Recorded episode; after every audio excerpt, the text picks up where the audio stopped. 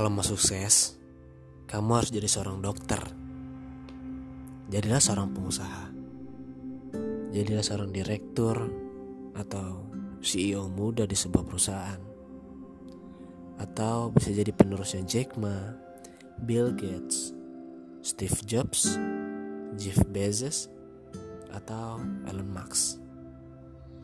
Atau kamu bisa jadi seorang yang kaya raya, punya banyak duit, keliling dunia, dan buktikan kehidupan suksesmu itu di Instagram dengan dalih supaya orang lain terlihat termotivasi.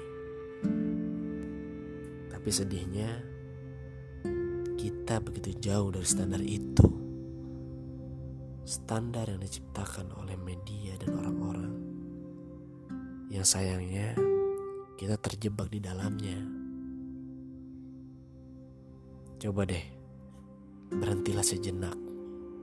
Tarik napas dalam-dalam. Lepaskan pelan-pelan.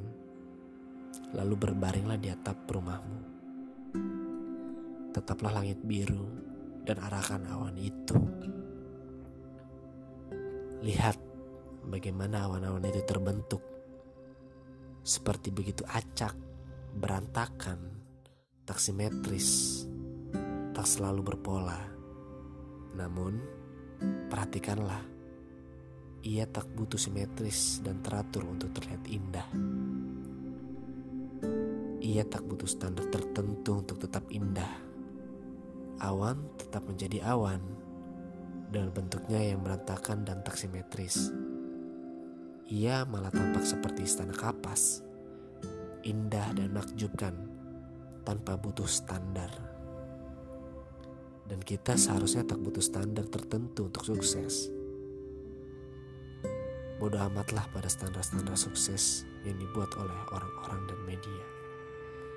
Karena menurut saya, sukses di dunia itu adalah menjadi orang yang bermanfaat bagi banyak orang dengan tidak menyikut dan tidak dengan merusak. Banyak orang kaya yang hasilnya itu dengan merusak, merusak alam, merusak lingkungan.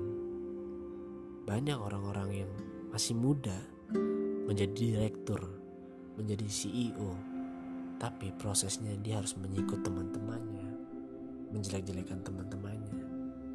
Buat apa? Jadi, buatlah definisi sukses menurut kalian sendiri, bukan menurut orang lain dan.